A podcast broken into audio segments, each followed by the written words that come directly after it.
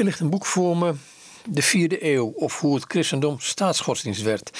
Het is geschreven door Wim Jurg en uitgegeven bij uitgeverij Daman in Eindhoven. Nou, mijn eerste vraag, uh, hoe kom je erbij? Hoe kwam je erbij? Hoe kom je erbij om zo'n boek te schrijven? Nou, ik ben historicus, uh, maar uh, ooit in de jaren zeventig afgestudeerd op de eigen tijdsgeschiedenis. En nadat ik was afgestudeerd, ben ik eigenlijk weer teruggegaan naar mijn oude liefde, de oude geschiedenis. En dat is steeds meer de late, late oudheid geworden.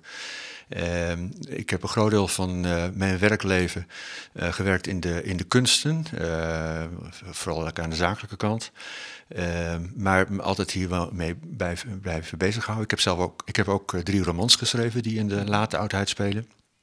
En ja, dit boek heb ik vooral geschreven vanuit een hele lange belangstelling. En omdat een boek als dit er nog niet was. Er was al heel veel over de vierde eeuw geschreven.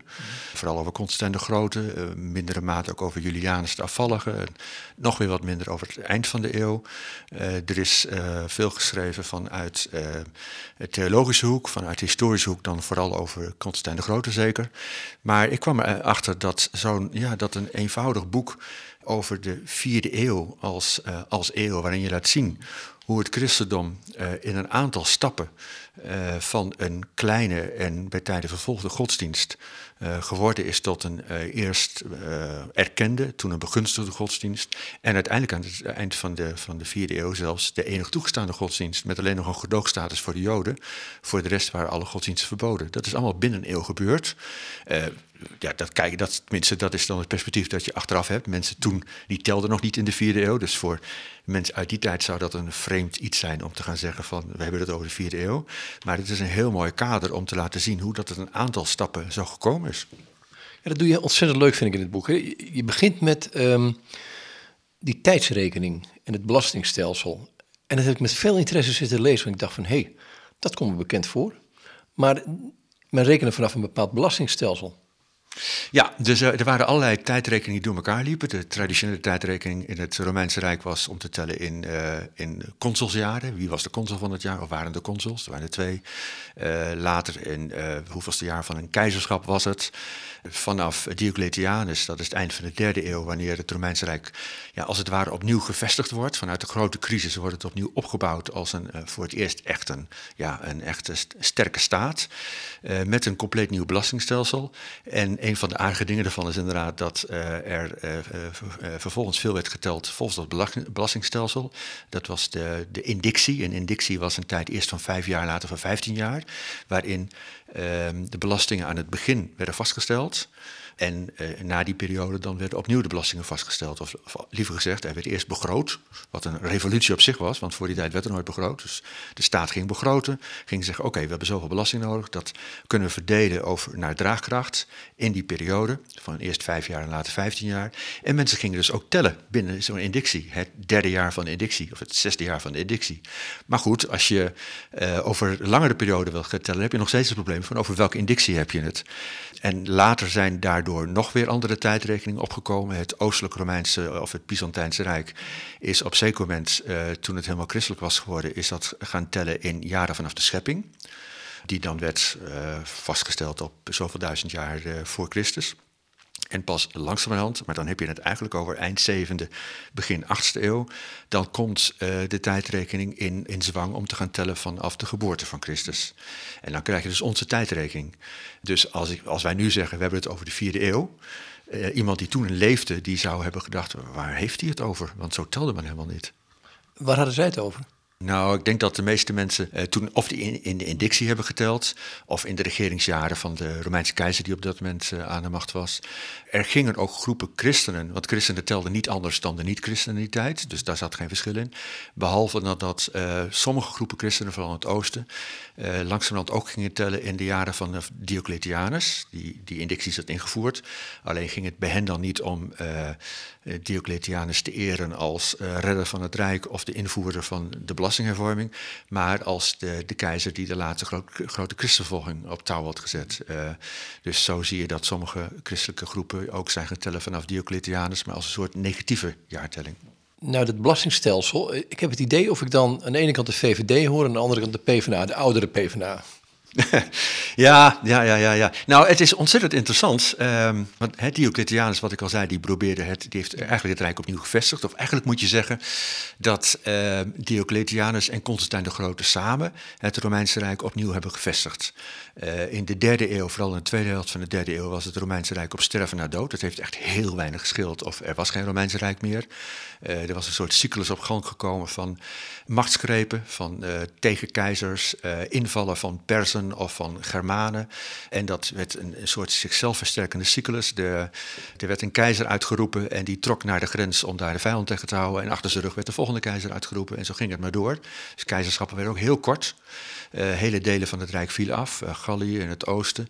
En uh, Diocletianus en na hem, Constantijn, Constantijn, die hebben het Rijk uh, gered, maar ook helemaal opnieuw gevestigd. En uh, dat hebben ze gedaan door eigenlijk een nieuw soort staat uh, te maken. voor het eerst zou je kunnen zeggen een staat met een echte sterke overheid. Daarvoor had het Romeinse Rijk nooit een sterke overheid. En in dat kader past ook ehm, dat nieuwe belastingstelsel. Daarvoor was het een, een ratje toe. Italië werden gewoon helemaal geen belastingen gegeven, want dat was, de, ja, was het Rijk begonnen. Egypte had nog steeds het belasting belastingstelsel van, uh, vanaf voor de Romeinse tijd. Elk, elke provincie had zijn eigen belastingssysteem. En uh, Diocletianus heeft dat uh, afgeschaft. Hij heeft een uh, ambtenarenstaat ingesteld, dus echt voor het eerst een sterke overheid. Maar dan zie je dus ook dan die hele discussie, als je vanuit nu kijkt, zie je die terug over de verhouding tussen markt en staat. Ja. want je zou kunnen zeggen dat het Romeinse Rijk daarvoor een soort schoolvoorbeeld was van een, een, een machtig rijk, maar met een hele kleine overheid. Echt, dat, als je het vanuit nu bekijkt, heel erg weinig ambtenaren. Een soort persoonlijke dienaren van de keizer. Onder Diocletianus is de ambtenarenstaat begonnen. Uh, het voorbeeld ook voor de latere Europese staten. Die zijn eigenlijk allemaal daarop teruggegaan. Uh, met ook een, uh, een, vast stelsel, met rangen, met vaste salarissen, met vaste promotiestructuren. Alles wat je tegenwoordig kunt bedenken bij ambtenarenstaat. En een deel van wat de nieuwe ambtenaren moesten doen, was het, het opzetten van het belastingstelsel, het vaststellen van de belastingen en het innen ervan. En hij probeerde daar nog verder te gaan. Op een bepaald moment heeft hij ingevoerd een, een, een, een maximumprijzen-edict. Voor alle diensten en goederen werden maximumprijs ingesteld. Prachtig om te lezen. Dat is volkomen mislukt, want alles wat boven die maximumprijs uitkwam... ging natuurlijk meteen naar de zwarte markt. Maar je ziet daarbij uh, voortdurend weer dezelfde discussie van uh, wat moeten uh, overheidsdiensten zijn, wat moet de overheid doen, wat kunnen we verpachten. Hè? Daarvoor werd de belasting altijd verpacht. De, denk aan de tollenaars uit het Nieuwe Testament, dat waren een soort onderpachters van de mensen die van de overheid het belasting in hadden gepacht tegen een bepaald bedrag en dan moesten zij het afdragen. Dat werden daarna belast, de ja, belastinginspecteur zou je kunnen zeggen, ambtenaren, maar met voortdurend de uh, van ja, wat laten we over aan de markt? Maar dan heb je wel sterk toezicht nodig. En dat ging dus elke keer mis als je het overliet aan, uh, aan een soort ja, privépersonen die zaken konden, uh, konden pachten. Zonder sterk toezicht. En dan ging het mis. En als je dat leest, dan denk je, nou, dat, als mensen die tegenwoordig beslissingen moeten nemen, dat eens terug zouden lezen, dat zou misschien helpen. Maar, maar wat je ook krijgt, is je krijgt een soort nieuwe elite op deze manier. Nee, dat is absoluut waar. De, uh, er kwam uh, onder, onder Diocletianus en Constantijn een volledig nieuwe aristocratie tot stand. De, de oude senatoren-aristocratie die kreeg steeds minder te zeggen, werd gewoon uitgerangeerd. en er kwam een, een, inderdaad een volledig nieuwe aristocratie tot stand, waarbij als je wilde opklimmen in de macht, het steeds belangrijker werd om een ambtelijke positie aan het hof te krijgen, want daar werd de macht verdeeld. Uh, en dat speelde daarvoor niet of op die manier. Dus nee, dat is absoluut waar. Ja. En een ander ding over dit boek, hè? Um, hoe het christendom staatsgodsdienst werd. Um, je hebt er geen theologisch boek van gemaakt, ook geen christelijk inhoudelijk boek. Maar je bent meer gaan kijken van wat is er gebeurd in die tijd. Dus een soort, soort blik van buitenaf. Waar zullen we beginnen? Is het toch Constantijn of is het Diocletianus? Ja, Diocletianus, of Diocletianus en Constantijn samen. Uh, het is inderdaad een historisch boek, uh, het boek van een historicus. Waarbij het gaat mij hier niet om een geschiedenis van het vroege christendom, alles niet beperkt tot de vierde eeuw.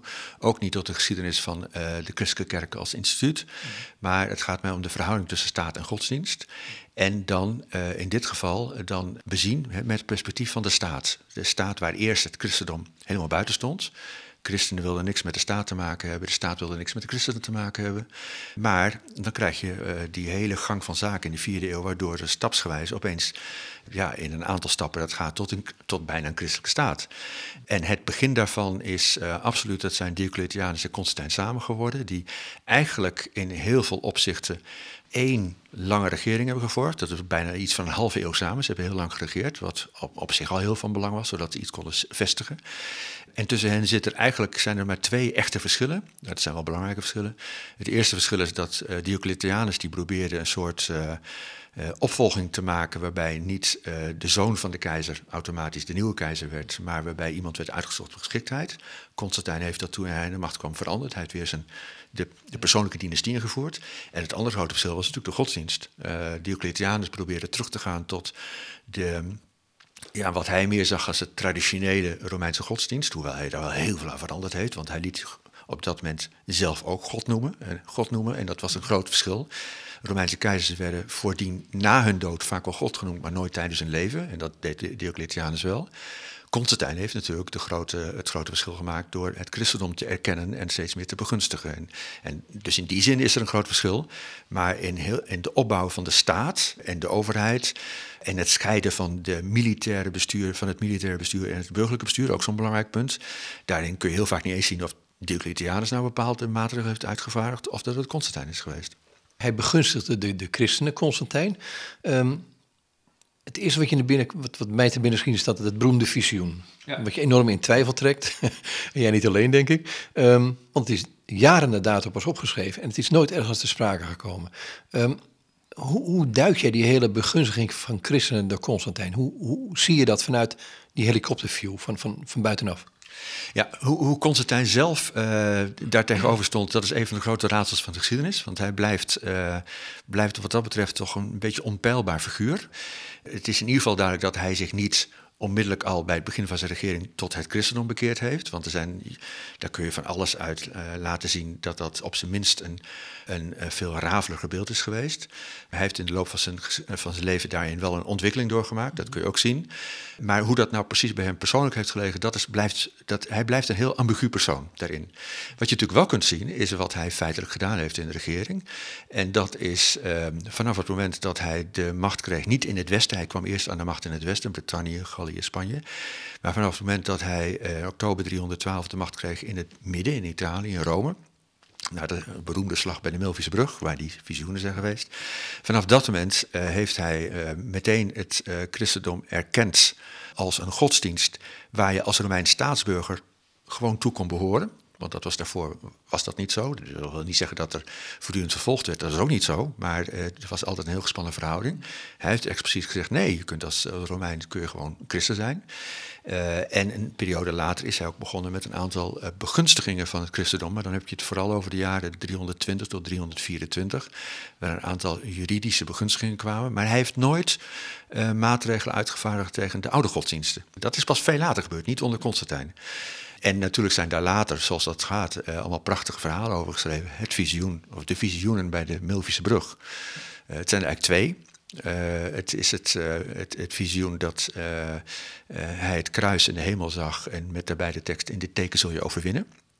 En de opdracht van Jezus dat hij de soldaten moest bevelen om de gie en de ro te schilderen op de schilden. Dat zijn twee visioenen. Het eerste het visioen dat hij op de schilden iets liet schilderen, dat kwam eigenlijk uh, al meteen in het jaar nadat, uh, de, na de slag op Milvisbrug, kwam dat verhaal in de wereld door Lactantius, een, uh, een, een christelijk geworden schrijver, die daar heel snel mee begonnen is, die dat heel snel heeft verteld.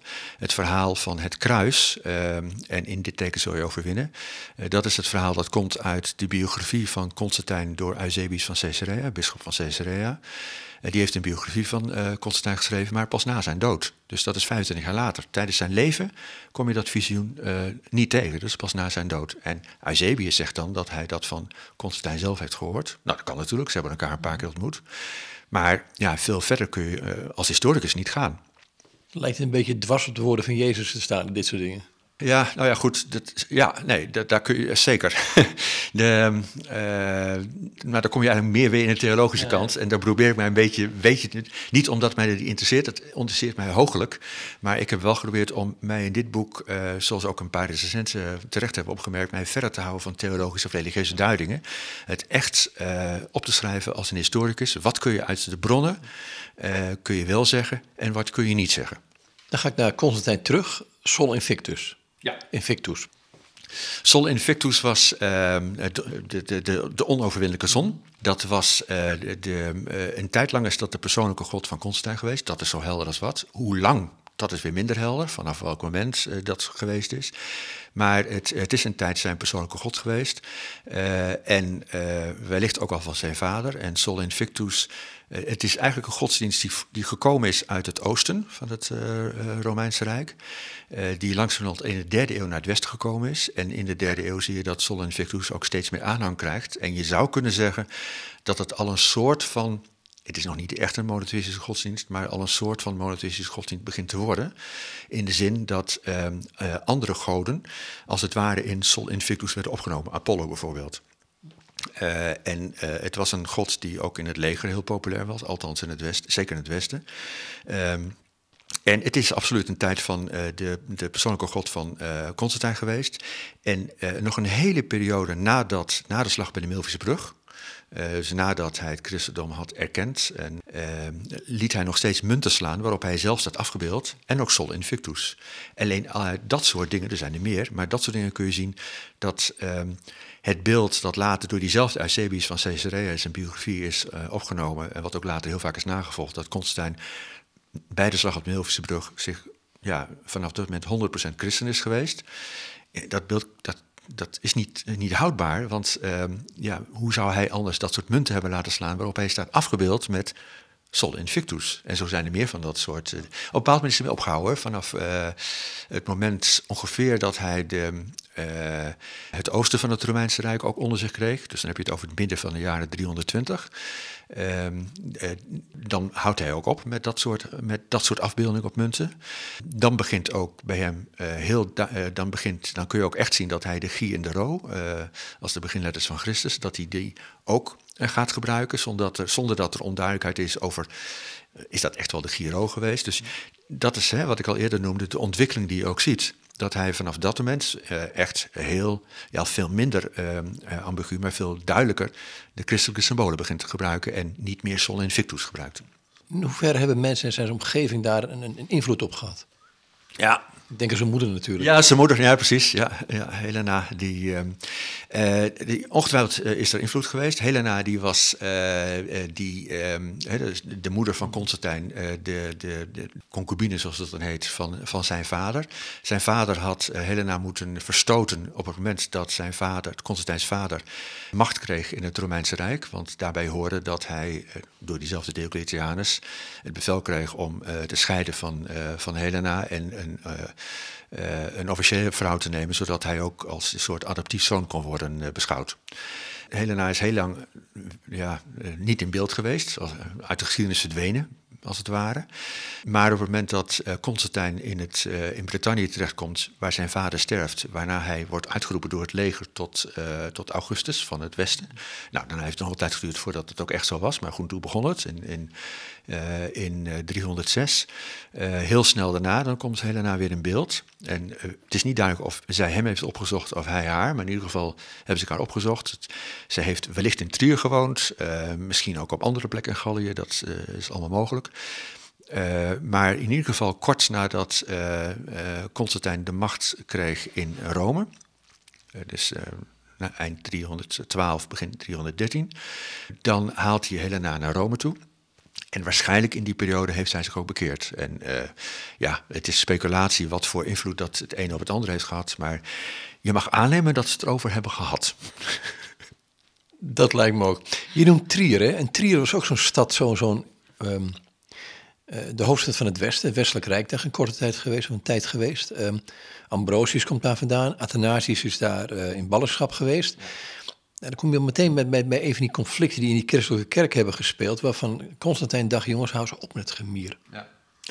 Ja, dat is, ja, mag je aannemen, ook wel even een grote teleurstelling van Constantijn geweest.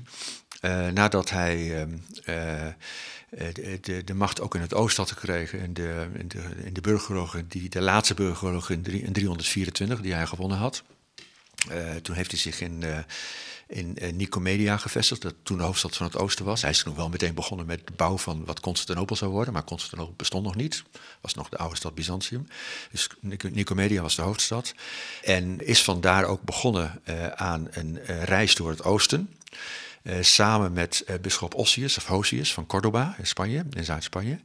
Uh, dat was zijn de jaren daarvoor al een soort persoonlijke adviseur van hem, die hem waarschijnlijk ook geholpen heeft met het uitvaardigen van een aantal wetten die het christendom begunstigden. Dus ik noemde al eerder dat in de jaren 320, 324 een aantal van dat soort wetten kwamen. Dan moet je denken aan dat de kerk als rechtspersoon kon erven, dat bisschoppen de mogelijkheid kregen om juridische procedures tussen christenen onderling over te nemen als een van de partijen dat wilde. Dus dan werden ze weggehaald uit de civiele rechtspraak en gingen ze naar de kerkelijke rechtspraak toe. Uh, de kerk kon uh, uh, slaven vrij, vrij, laten in een, in, een, in een kerkelijke bijeenkomst. Ossius is daar de, de, de, adviseur bij geweest.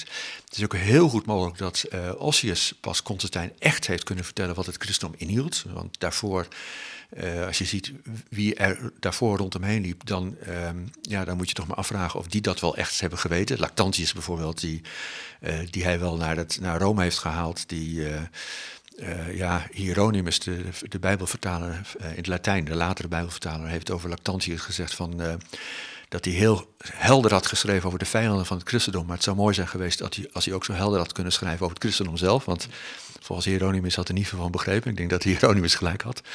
Maar ik denk dat Ossius hem heel veel um, heeft bijgebracht. En Ossius ging ook mee als zijn adviseur naar het oosten. Ze gingen op reis uh, nadat ze het oosten in bezit hadden gekregen uh, door het oosten. En kwamen er toen achter dat in het oosten een groot intern conflict speelde. Wat we dan nu kennen als het conflict tussen de Arianen en de aanhangers van de, van de leer van de drie-eenheid. Uh, dat conflict speelde in Alexandrië waar uh, Arius een presbyter was uh, en, en zijn bisschop uh, daar een hele andere opvatting over had. ze kwamen daar in aanraking met het conflict, waren waarschijnlijk volkomen verrast. In het Westen speelde dat helemaal niet, dus Ossius heeft daar waarschijnlijk ook helemaal geen weet van gehad dat het conflict überhaupt bestond. Constantijn heeft daar volgens Eusebius van Caesarea ook ja, venijnige brieven over geschreven van Waar hebben jullie het over? Wat een onbetekenend conflict. En als je werkelijk uh, uh, daar uh, een conflict over hebt, dan je moet zo'n conflict niet hebben over de voorzienigheid. En als je het wel hebt, dan moet je dat verborgen houden. Hij heeft Ossius naar Alexandrië gestuurd om het op te lossen. Dat lukte niet. En daarna is de gang gekomen naar wat het concilie van Nicea is geworden om dat conflict tot een oplossing te brengen. Maar waarschijnlijk is dat voor uh, Constantijn een grote teleurstelling geweest. Van, dat hij opeens erachter kwam dat er zo'n conflict bestond.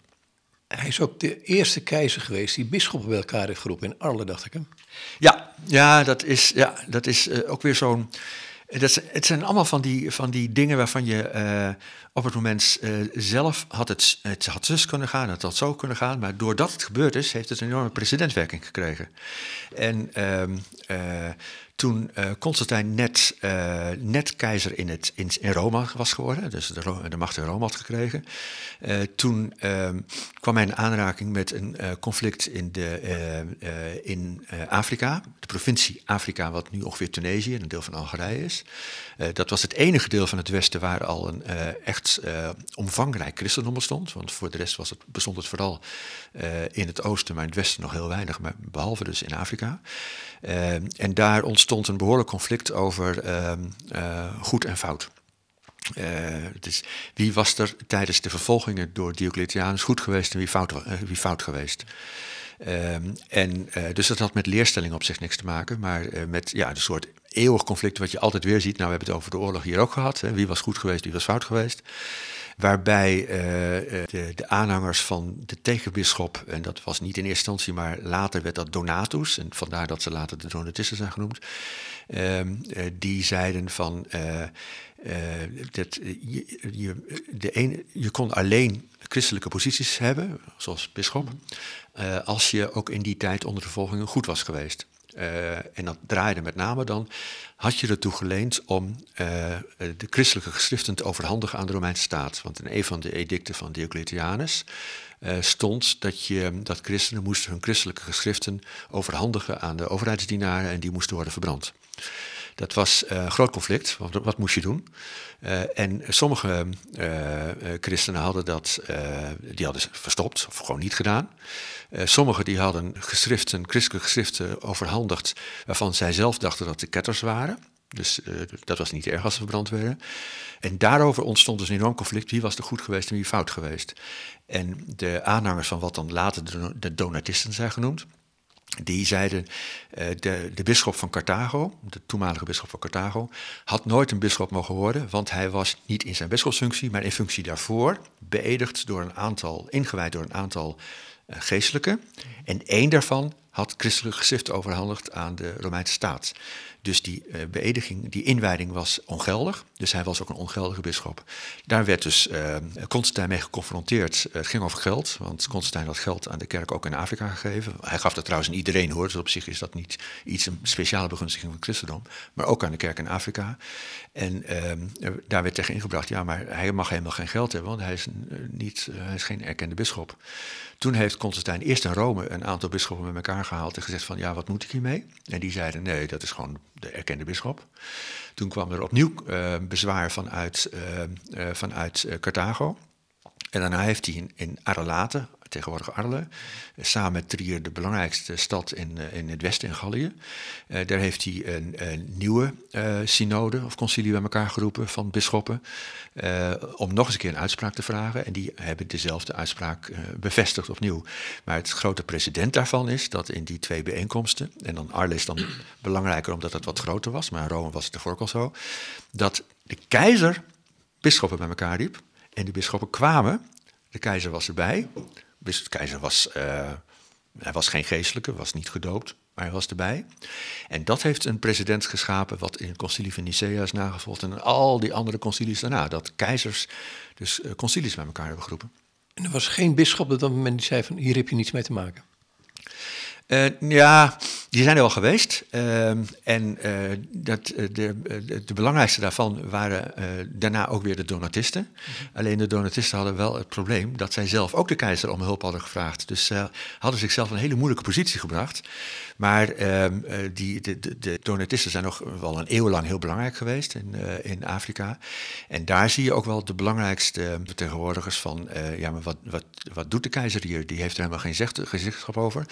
En in een veel later stadium, uh, dan zie je nog wel een paar van dat soort. In de zevende eeuw bijvoorbeeld heb je een, een, een, een belangrijk geestelijke, ook weer uit Afrika overigens, die datzelfde standpunt had. Van de, de staat moet zich hier gewoon niet mee bemoeien. Maar dat zijn toch echt eenlingen geweest. Ja. Ik ga eens naar Helene even. Helene is op een gegeven moment naar Palestina gegaan. Um, heeft een stuk van het kruis van Jezus gevonden. Um, en ik heb me laten vertellen, er zoveel stukken van, van het kruis van Jezus zijn, daar kun je voetbalveld mee uh, plaveien, om het zo te zeggen. Um, maar ze is ook kerken gaan bouwen. Dat ja. heeft.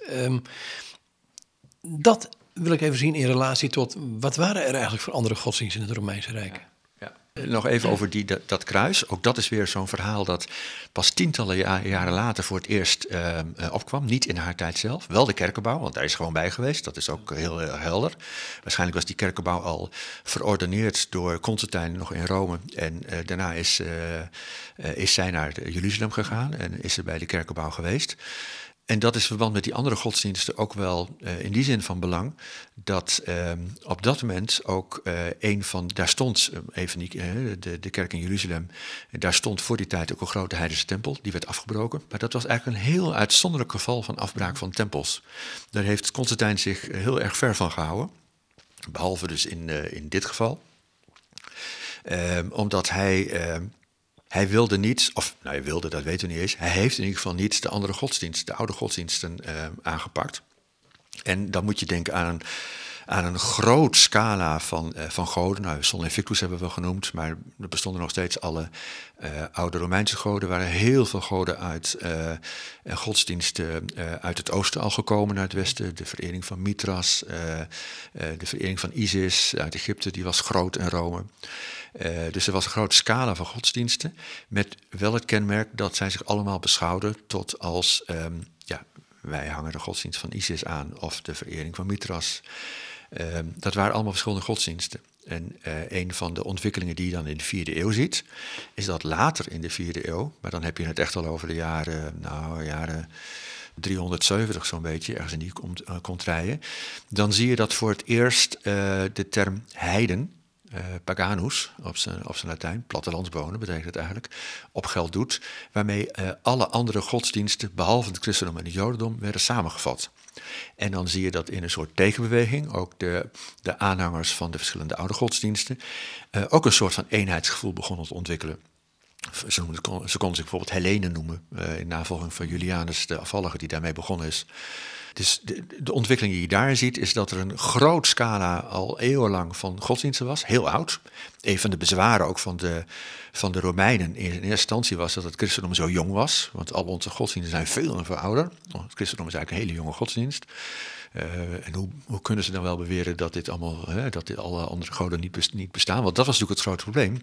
De Romeinen waren van oudsher, uh, ja, je zou kunnen zeggen, religieus heel tolerant, maar op één voorwaarde dat de andere godsdiensten moesten wel de Romeinse goden erkennen.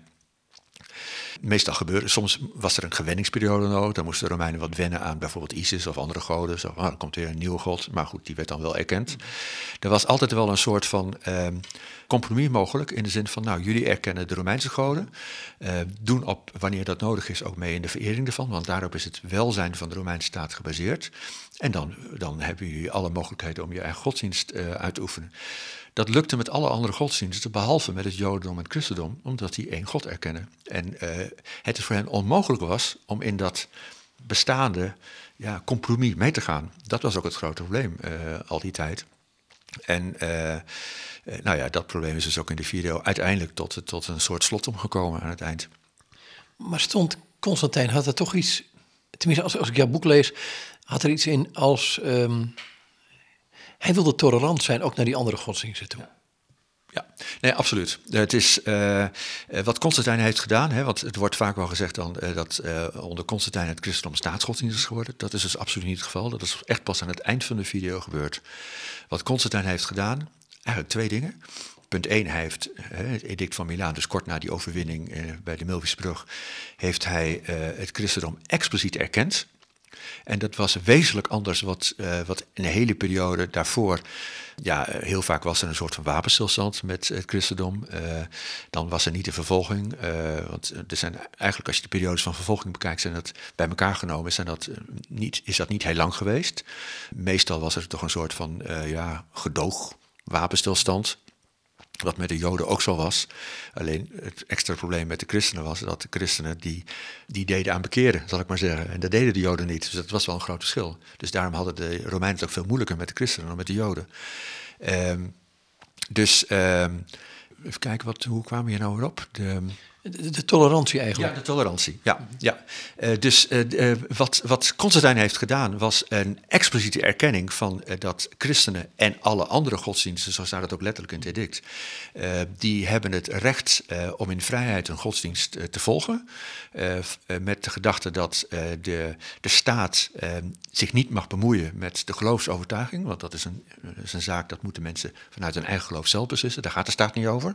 In feite komt het daarop neer. Uh, en dat, was, dat lijkt uh, uh, een, een, soort van verlenging van de oude tolerantie. Maar eigenlijk was het een hele grote stap, omdat daarmee voor het eerst expliciet werd gezegd: we stappen er overheen dat het christendom maar één God erkent. Daar stappen we overheen. We erkennen het toch als één godsdienst. Wat, wat vervolgens voor het christendom natuurlijk alweer een probleem opleverde: van hoe gaan wij daar dan mee om? Want het was, maar dat was dus eigenlijk de basis van het, de tolerantie van Constantijn. En later heeft hij dus wel het christendom op een aantal punten, de christelijke kerk op een aantal punten begunstigd, fiscaal bijvoorbeeld. Maar hij is dus nooit opgetreden tegen uh, oude godsdiensten, met als een de weinige uitzonderingen die het vernietigen van de kerk, in, of de tempel in Jeruzalem voor, die, voor de kerkbouw. Dat had ook een duidelijk doel. en dat is eigenlijk tot zijn dood zo gebleven. en ook, ook na zijn dood trouwens nog een hele tijd. Hoe is het na hem verder gegaan? Want het is aan het eind van de vierde eeuw onder Theodosius is, is, is het een staatsgodsdienst geworden, het christendom. Hoe is die lijn daar naartoe geweest? Um, want er zijn nog wat verschillende keizers geweest. Um, trouwens, ook, ook over um, nog één ander ding. Hij heeft natuurlijk ook, uh, wat je in het boek heel netjes noemt... elke keizer heeft zijn quotum uh, keizermoorden ja. Ja, ja, daar hadden de meeste keizers die haalden hun, hun, hun keizerlijke quotum wel aan moorden. En dat heeft ook Constantijn gedaan, uh, inclusief in zijn familie. Ja, zijn eigen vrouw, hè? Ja, hij heeft, uh, hij heeft zijn eigen vrouw, Fausta, de, de moeder van de, de, de drie zoons die hem later zijn opgevolgd, uh, heeft hij in Rome laten vermoorden. Door haar in het badhuis op te laten sluiten, waardoor ze gewoon gestikt is in de hitte. en zijn, zijn zoon uit zijn eigen eerste uh, verbintenis. was ook geen officieel huwelijk, dus in die zin volgde hij precies zijn ouders na. Uh, die heeft hij in diezelfde tijd ook laten doden. En daarvoor had hij al een, paar andere uh, mensen uit zijn zeer directe omgeving laten doden.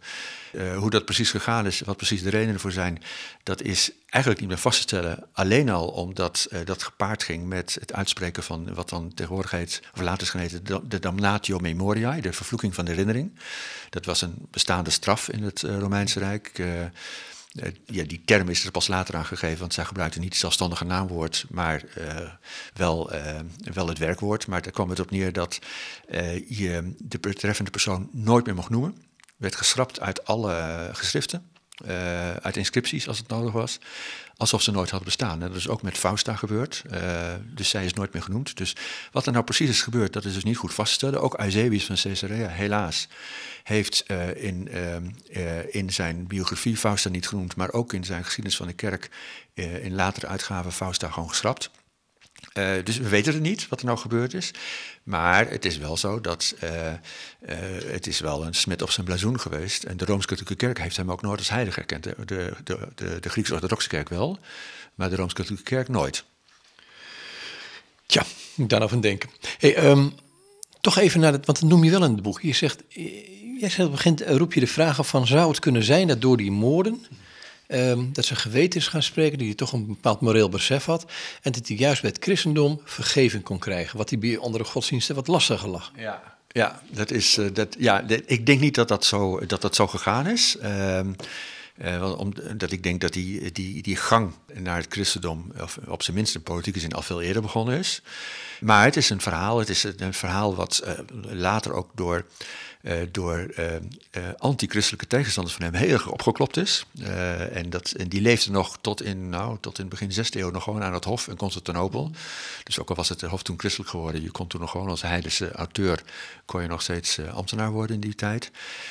en daar, uit die tijd en uit, uit die geschriften stamt inderdaad het verhaal dat dat Constantijn na die moorden bij geen enkele andere godsdienst terecht kon en daarom maar bij het christendom terecht is gekomen. Ik, het is een, uh, uh, er is in ieder geval geen enkel aanwijzing in de, uh, in de bronnen uit de tijd zelf dat dat er al heeft gespeeld. We zetten het onder de apocrieven. Ja. Hey, um, Oké, okay, um, nou, die andere lijnen. Hoe, ja. hoe is na Constantijn die lijn verder gelopen naar die staatsgodsdienst toe? Er zijn een aantal etappes geweest, zelfs een terugval zo. Ja, uh, ja en dat is, dat is het, uh, het, uh, ja, het bijzondere ook wel, dat je het echt een aantal stappen moet onderscheiden. Dus de eerste grote stap werd onder Constantijn gedaan, erkenning en begunstiging. met waarschijnlijk wel het gevolg dat in zijn tijd het aantal christenen behoorlijk is gaan toenemen. Uh, voor die tijd is het, nou ja, de meeste schattingen gaan uit iets van 5 tot 10 procent van de bevolking geweest. En dan vooral geconcentreerd aan het oosten. In het westen waren er nog heel weinig. Waarschijnlijk zijn die aantallen toen al onder Constantijn al aardig gaan toenemen. Zeker toen hij alleen heerser werd over het hele Rijk. Uh, eigenlijk is die, die, uh, dat, die, die situatie van feitelijke tolerantie van alle godsdiensten is feitelijk in stand gebleven uh, tot uh, nou, bijna twintig jaar na zijn dood. Er, zijn wel, er is wel een heftige uh, religieuze strijd ontbrand, maar dat was binnen de christelijke kerk tussen zogeheten Arianen en niet-Arianen. ik, ik zeg het met aanhalingstekens onderomheen, omdat je Arianen van die periode of een latere periode, die konden weer heel verschillende dingen denken, maar zo werden ze vaak genoemd. In de verhouding tot de, de andere godsdiensten, de oude godsdiensten, is de, de volgende grote stap geweest halverwege de jaren 350. Onder Constantius, uh, een zoon van Constantijn, de enige toen nog overlevende zoon. Uh, en hij heeft voor het eerst het offeren in de tempels verboden.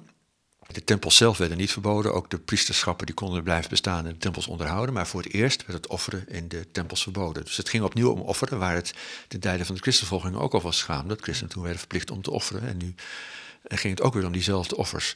Of daar nou echt de hand aan is gehouden, dat is niet goed te zien. Er is in ieder geval geen, enkel, uh, geen enkele bron noemt ook uh, dat je kon ter dood worden veroordeeld, maar er is niks terug te vinden dat er mensen ook daadwerkelijk ter dood zijn veroordeeld. Of, uh, dat is niet terug te vinden. Wat dus ook niet wil zeggen dat het niet gebeurd is, maar je kunt het gewoon niet vinden. Dat heeft niet zo heel lang stand gehouden, in stand gehouden want daarna kwam Julianus, die dan nog steeds bekend was als Julianus de Afvallige, ik noemde ook al een paar keer zo, die na Constantius aan de macht gekomen is. En zodra Julianus aan de macht kwam, eigenlijk al in de, in de maanden daarvoor, bekende hij zich tot de oude goden. En hij deed afstand tot het christendom. Uh, nou, rond Julianus is minstens zoveel geschreven als uh, over Constantijn de Grote.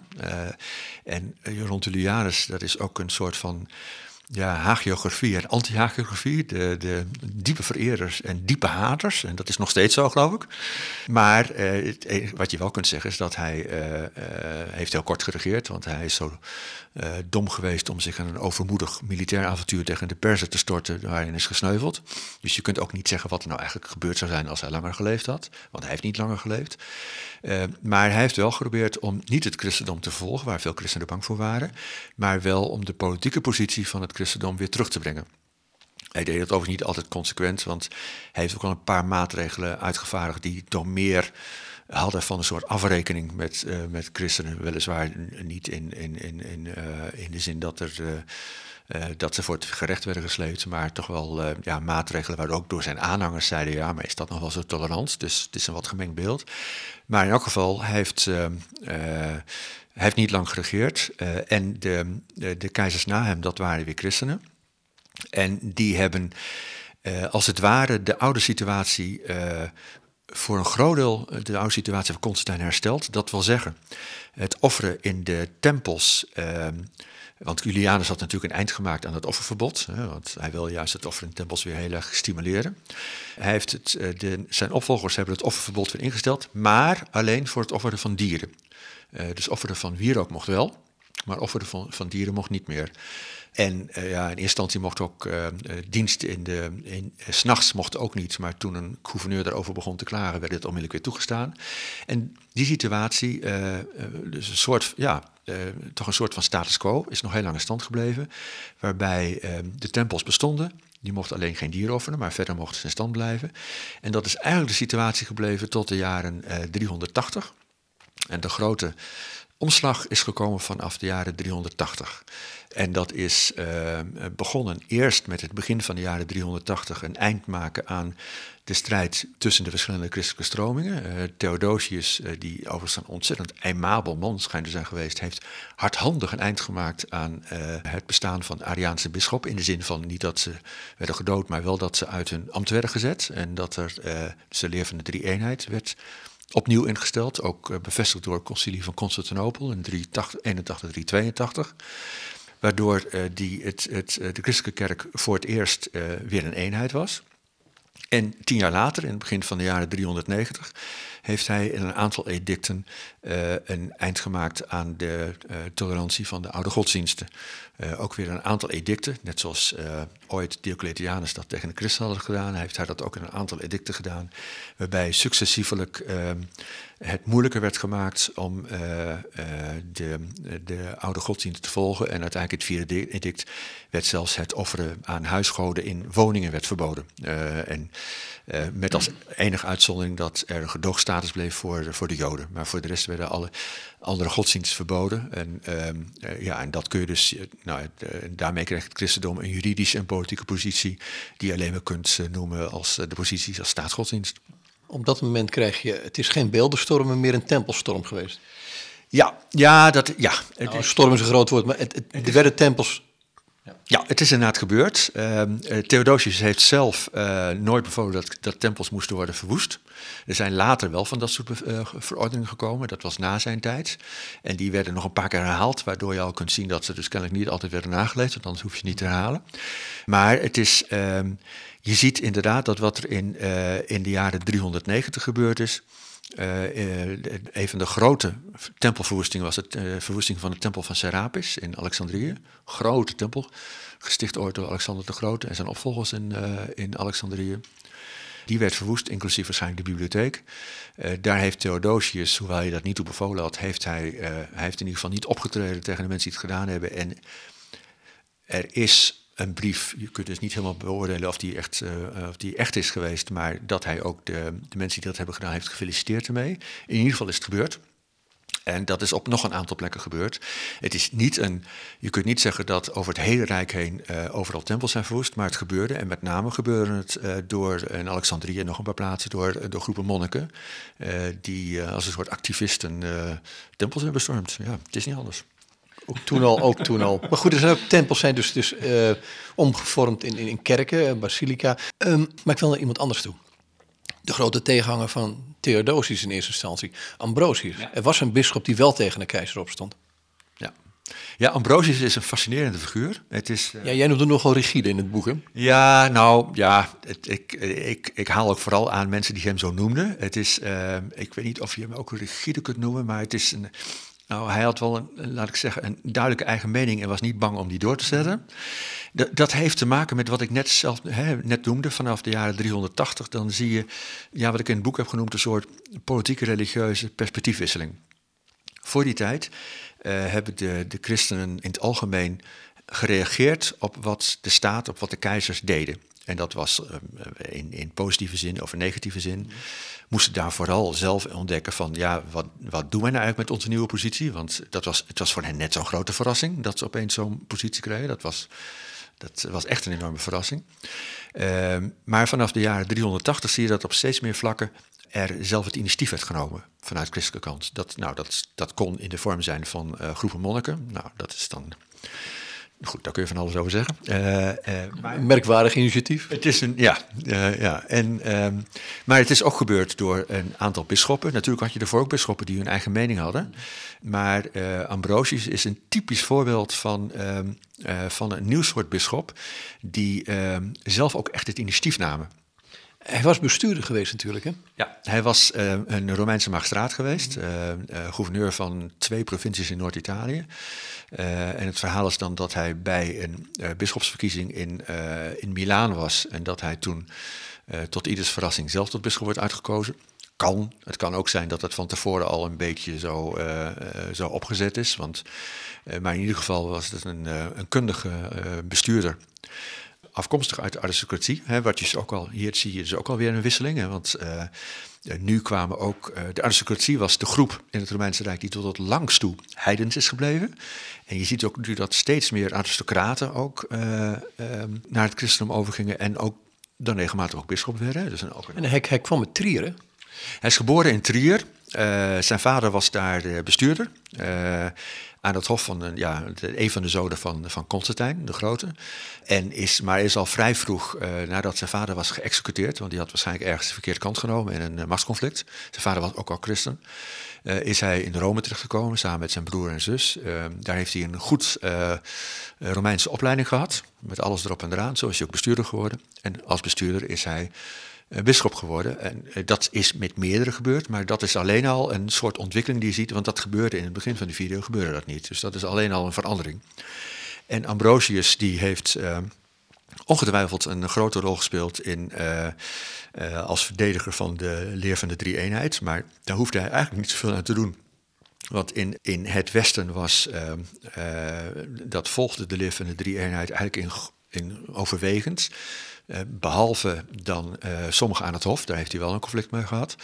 Maar hij heeft daarna vooral uh, een, een, hele duidelijke, duidelijke positie gehad in hoe om te gaan met, met de niet-christenen. En in die tijd was Rome, dat was niet meer de hoofdstad, maar het was nog wel steeds een belangrijke grote stad. Nog steeds de, samen met Constantinopel de grootste stad van het Rijk, hoewel het later wel heel erg naar beneden gegaan. Rome was nog steeds een overwegend niet-christelijke stad. En de Senaat, de aristocratie in het algemeen, was in het algemeen niet-christelijk, nog steeds. En dat is een enorm conflict geworden, uh, waar Ambrosius Hij was bisschop van Milaan. het hof van de keizer, van de westelijke keizer, zat in Milaan. Dus hij zat ook aan het hof. Was in die zin belangrijker dan de bisschop van Rome, want hij zat waar de macht was. En hij heeft daar een, een duidelijke rol gespeeld in het in het bijsturen, laat ik het zo zeggen, van, uh, van uh, de, de politici. Uh, om steeds meer in de richting te gaan van een einde te maken aan het tolereren van de niet-christelijke aristocraten, met name van de Senaat. Bijvoorbeeld, een, een van de conflicten ging om het. of een heel belangrijk conflict, ging om het beeld en het altaar van Victoria in het Senaatsgebouw. de curia die nog steeds op het Forum Romanum staat in Rome. Uh, en daar stond al van oudsher een beeldje van uh, de godin Victoria met een altaar. En het was gewoonte om daar te offeren. Constantijn heeft dat altijd zo gelaten. Die is er nooit tegen opgetreden, Constantijn de Grote.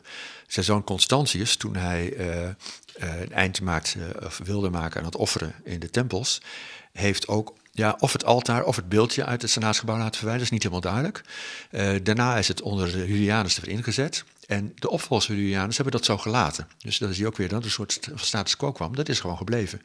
Maar uh, in de tijd van, uh, van uh, nou dan hebben we dus over de tijd van Ambrosius.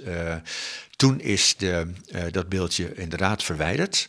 Daarna kwamen er grote ja, delegaties vanuit Rome naar Milaan. Van, van de aristocratie, van de senaat. Van, om dat weer in ere te herstellen.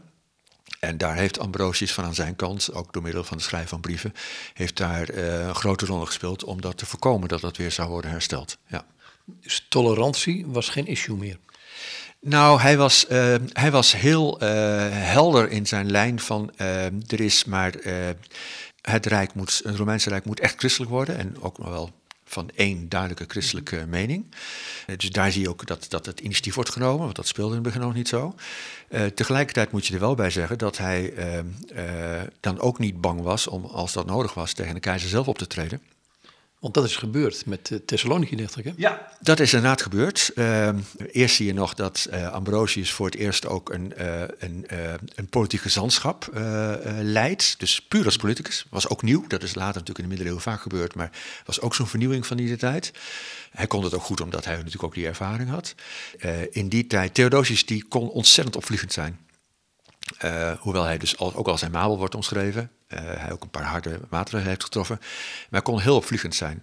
En uh, een van zijn opvliegingen was dat er, terwijl hij in Rome was, het bericht kwam uit Thessaloniki, dat, dat er een, um, de aanvoerder van het Gotische garnizoen, dus wel in de Romeinse dienst, hè, de Schoten Romeinse dienst, die was gelincht door de, door de bevolking daar. Want uh, die, het ging over een conflict over een wagenrenner. De wagenrenner was natuurlijk heel belangrijk in die tijd als, als grote sport.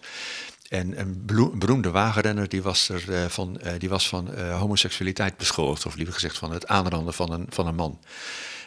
Die was daarop door de goten, die daar weinig moesten hebben, eruit gezet. En de, de inwoners van, heel veel inwoners van, van Thessaloniki kwamen er tegen opstand, want zij wilden hun beroemde wagenrenner terug hebben.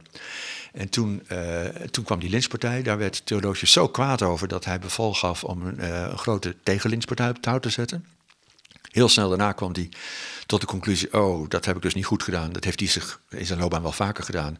En heeft er dan een tekenbevel achteraan gestuurd van, oh, dat was niet de bedoeling. Maar in dit geval kwam het te laat. En er is een ontzettende slagpartij in Thessaloniki geweest. Sommigen zeggen wel 7000 uh, mensen dood, maar het was een grote slagpartij. En toen heeft Ambrosius het inderdaad aangedurfd om... Uh, uh, ja, eigenlijk feitelijk Theodosius uit de kerk te zetten. Gezegd van, uh, nou, je, je, mag pas weer komen. Of liever gezegd, ik kom pas weer naar een kerkdienst waar je ook bij kunt zijn. Op het moment dat je openlijk schuld hebt beleden. En dat heeft hij na maanden uiteindelijk gedaan. Goed, we zijn het einde gekomen. De tijd zit er een beetje op. Um, er valt nog zoveel meer te zeggen, denk ik, hè? Ja, het is uh, waar je ook aan begint. Het, het, is ook een eeuw. Het is ook een hele eeuw. Maar het is, kijk, het is zo'n belangrijke tijd omdat het. Uh, ja, er zijn zoveel dingen, zoveel zaken vanuit nu die je eigenlijk alleen maar goed kunt beschouwen, kunt zien. als je terugkijkt naar die tijd. Want hoe kan het nou dat zo'n kleine, voor een deel vervolgde godsdienst. politieke macht kreeg? En dat tot verrassing nogmaals van de christenen zelf. En dat is in die periode gebeurd. Ja de volgende eeuw zijn eh, misschien nog wel zo interessant, hè? Ja, ik ben nu met een boek bezig dat eh, speelt uh, iets later. En dat gaat ook weer over de verhouding tussen staat en godsdienst. In dit geval is de godsdienst, zijn er, is, behalve het christendom ook het islam, speelt dus iets later. Ehm, en eh, wanneer het christendom al de, ja, dus echt de, de, zonder meer de staatsgodsdienst is geworden. Uh, en dan, uh, ja, dan, gaat de, de, dan krijg je de grote omwenteling in het Middellandse zeegebied. Die eindigt met de verdeling van het Middellandse zeegebied in een christelijk en een islamitisch deel. En dat is nog steeds zo. Je hebt nog niet eens gehad over het feit dat de, wie waren het, de goten Romen even binnenkwamen om te plunderen. Ja, ja nee, dat, is, dat klopt. Ja. Dat is ook... Het einde van de wereld van Augustinus. ja, ja, nee, ja, nee, kijk, ja, Augustinus, ja, dat, ik, ik noem Augustinus natuurlijk wel in het boek, uh, maar zijn echt belangrijke periodes in de vijfde eeuw is het net daarna. Maar hij is wel begonnen aan zijn, uh, ik bedoel, hij is door Ambrosius, door het voorbeeld van Ambrosius heeft hij zich tot christendom laten bekeren, gewoon door, zoals hij het zelf schrijft, en waarschijnlijk is het zo geweest, gewoon puur door de persoonlijkheid van Ambrosius. Dat moet een uh, grote persoonlijkheid zijn geweest. Goed, hé, dankjewel. Graag gedaan. En dit zei Wim Jurg. En ik sprak met hem over het boek De Vierde Eeuw, of hoe het christendom staatsgodsdienst werd. Een historisch perspectief, zou ik maar zeggen. Het is uitgegeven bij Damon in Eindhoven. Ze hebben een website www.damon.nl.